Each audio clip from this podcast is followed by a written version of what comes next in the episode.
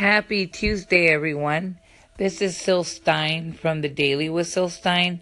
I just wanted to wish everyone a happy Halloween, happy and safe Halloween. I hope you have a good one.